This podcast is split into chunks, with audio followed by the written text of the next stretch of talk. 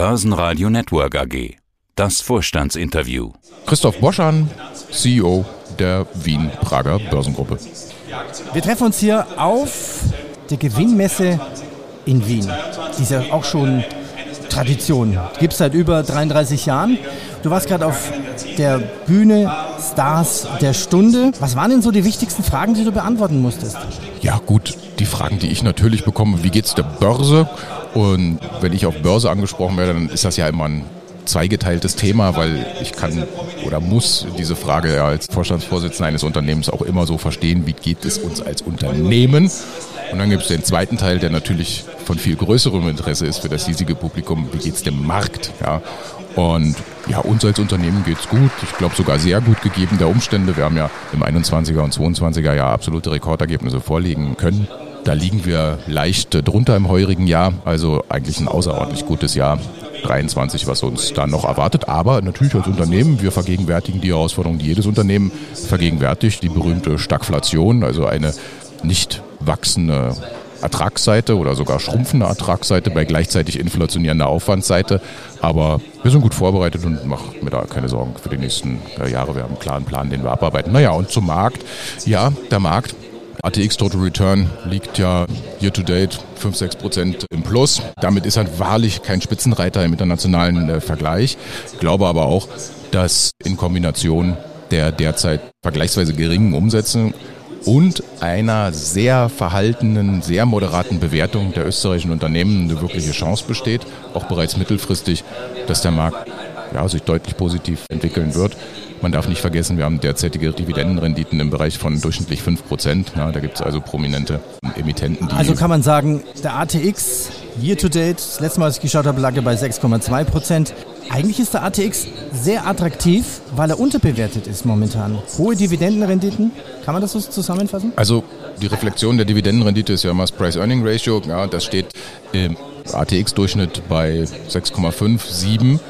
Der Eurostox steht bei 11, 12. Der DAX noch etwas höher mit 12, 13. Also der österreichische Markt ist traditionell ein moderat bewerteter Markt, aber ein so großes Delta zur Peer gab es eigentlich noch nie oder sehr selten.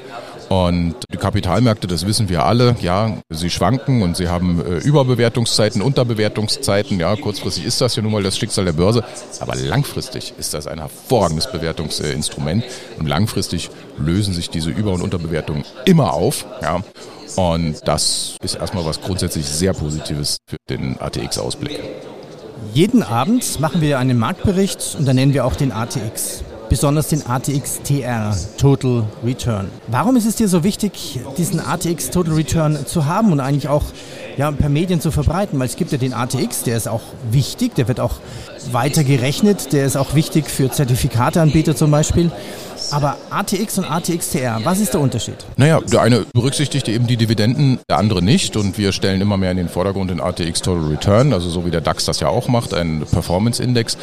Und das bringt, glaube ich, gut auf den Punkt. Ich meine, der Anlageerfolg hat nun mal, verspeist sich aus diesen zwei Quellen. Das eine ist der Kursgewinn und das andere ist die Dividende. Beides formt dann den gesamthaften Anlageerfolg und reine Kursindizes, insbesondere bei Märkten mit hoher Dividendenrendite anzuwenden, ist schon problematisch. Das ist ja gerade das Charakteristikum des österreichischen Markts.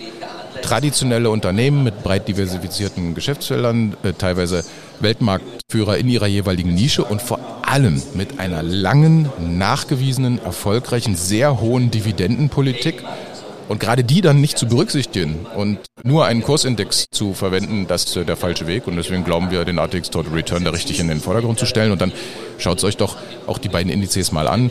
Seit 1991 wird er berechnet, der ATX, ja. Und der ATX Total Return, naja, er schwankt derzeit zwischen 6.800 und 7.100 Punkten.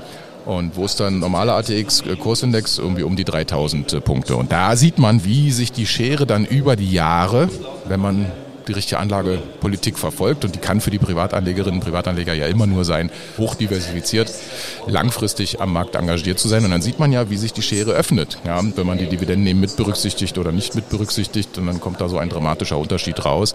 Und auf den muss man hinweisen, den muss man prominent machen, den muss man nach vorne stellen. Und ja, deswegen ist der Performance Index immer der richtige. Und übrigens werden auch nur so die Märkte dann vergleichbar. Ja, also zum Beispiel, dass die Amerikaner die Performance-Indizes etwas in den Hintergrund stellen, ist auch völlig okay, weil in Amerika werden traditionell geringe Dividenden ausgeschüttet. Da macht man ja den umgekehrten Weg aus steuerlichen Gründen. Man kauft gerne und viel mehr als in Europa Aktien zurück. Der ökonomische Effekt ist der gleiche, weil der Aktienkurs natürlich steigt und in Europa wird eben eher Dividenden ausgeschüttet, in Amerika werden eher Aktien zurückgekauft. Deswegen ist diese Schwerpunktbildung in Amerika auf den Kursindizes auch weit weniger problematisch als in Europa. Es gibt zwei Mitglieder auf dem Kurszettel neu, die sind sehr prominent eigentlich genau die richtige Entwicklung. A1 hat natürlich ihre Türme an die Börse gebracht und dann haben wir noch Austriacard. Das sind wirklich zwei große neue Listings. Ja, also sie waren jetzt nicht übermäßig groß, aber ja, immerhin, insbesondere mit der Euro-Telesites zum Abspaltungszeitpunkt Market Cap knapp unter einer Milliarde. Ja, das sind natürlich substanzielle Floatings für eine Börse wie unsere, keine Frage. Und ich glaube auch im Hinblick aufs heurige Jahr, was ja jetzt an Floatings wahrlich nicht reich war, ist das für den österreichischen Markt gut, dass wir zwei wesentliche hatten. Nochmal zurück zur Gewinnmesse selber. Ich bin ja erstaunt. Donnerstagmorgen 9 Uhr. Zwei Vortragssäle sind voll. Wer hat überhaupt Zeit, Donnerstagmorgen 9 Uhr zu einer Messe zu kommen? Das zeigt doch, dass doch großes Interesse da ist. Und wenn wir jetzt so rumschauen, würde ich sagen, die meisten Besucher sind so mittleren Alters. Und da waren auch durchaus Jüngere dabei. Finanzbildung, das ist ja ein Top-Thema, auch von der Wiener Börse. Was ist denn das Unterrichtsmaterial Börse for Beginners? Also wir engagieren uns da ja seit Jahrzehnten in diesem Bereich, haben für verschiedenste Schultypen verschiedene Adressatenkreis, nicht nur im Schulbereich übrigens, auch beim Bankberaterbereich, allgemeinen, allgemeinen Erwachsenenbildung Unterrichtsmaterialien äh, entwickelt, die zur Verfügung gestellt. Was wahnsinnig erfreulich ist, ist, dass im Rahmen einer nationalen Finanzbildungsinitiative, die der Herr Finanzminister ja auch intensiv, äh, auch durchaus persönlich äh, unterstützt hat, jetzt in den Schulklassen 5 bis 8 es Finanzbildung in den Lehrplänen gibt. Ja, und das ist natürlich ein wirklich wesentlicher Schritt, weil Bildung, ja, ich kann es nur immer wieder sagen, Bildung ist der beste Anlegerschutz und gleichzeitig zahlt sich Bildung extrem aus, natürlich die Chancen am Markt wahrzunehmen. Geht es übrigens gar nicht so sehr in der ersten Ableitung gleich um Börsenbildung, geht es um allgemeine Bildungsziele, was kostet es, was bringt es, was sind die damit verbundenen Risiken. Also das ein, ein grundsätzliches Rüstzeug, mit dem man natürlich auch dann an den Wertpapiermärkten gut klarkommt. Ja, und alle paar Monate kommt eine Pressemeldung und plötzlich kommt ein neues Segment. Und das finde ich sehr spannend. Also eine wunderbare Entwicklung an der Börse Wien. Es gibt ja auch das Vienna ESG-Segment. Wie groß wächst das? Ja, da geht es vor allen Dingen um das Anleihenlisting, also Fremdkapitalinstrumente, Bonds. Ja. Und da haben wir ein ESG-Segment äh, aufgemacht, was mittlerweile stark gewachsen ist. Ich glaube, über 20 Milliarden Missionsvolumen drin, über 100 Anleihen gelistet, darunter zwei sehr prominente Beispiele, nämlich die zwei grünen Bundesanleihen der Republik Österreich. Und das ist etwas, was äh, wir anbieten, weil es schlicht ja, dem Zug der Zeit entspricht und natürlich kundenseitig auch nachgefragt wird und wir als Börse diesen Trend natürlich nicht nur verfolgen, sondern aktiv mitgestalten möchten. Und wer also Instrumente benutzt für seine Investments, die in diesem ESG-Segment gelistet sind, der kann sicher sein, dass das so allokierte Kapital auch diesen Umwelt-, sozialen und Governance-Aspekten äh, zugutekommt. Sie haben auch sich.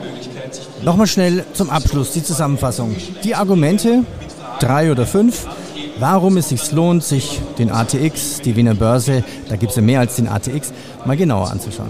Also es lohnt sich immer grundsätzlich den Aktienmarkt mal anzuschauen, weil er langfristig die sicherste Anlage ist und auch gleichzeitig die Rendite stärkste.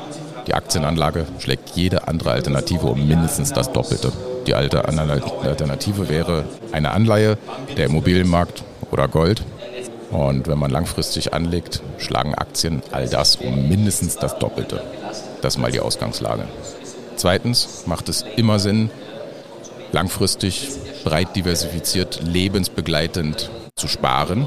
Denn auch diese Sparform ist langfristig die sicherste und renditeträchtigste. Kurzfristig ist sie sicherlich diejenige, die am meisten schwankt. Aber wer das 5, 10, 15, 20, 30 am besten lebenslang betreibt, der ist mit Aktienanlagen auf der richtigen Seite.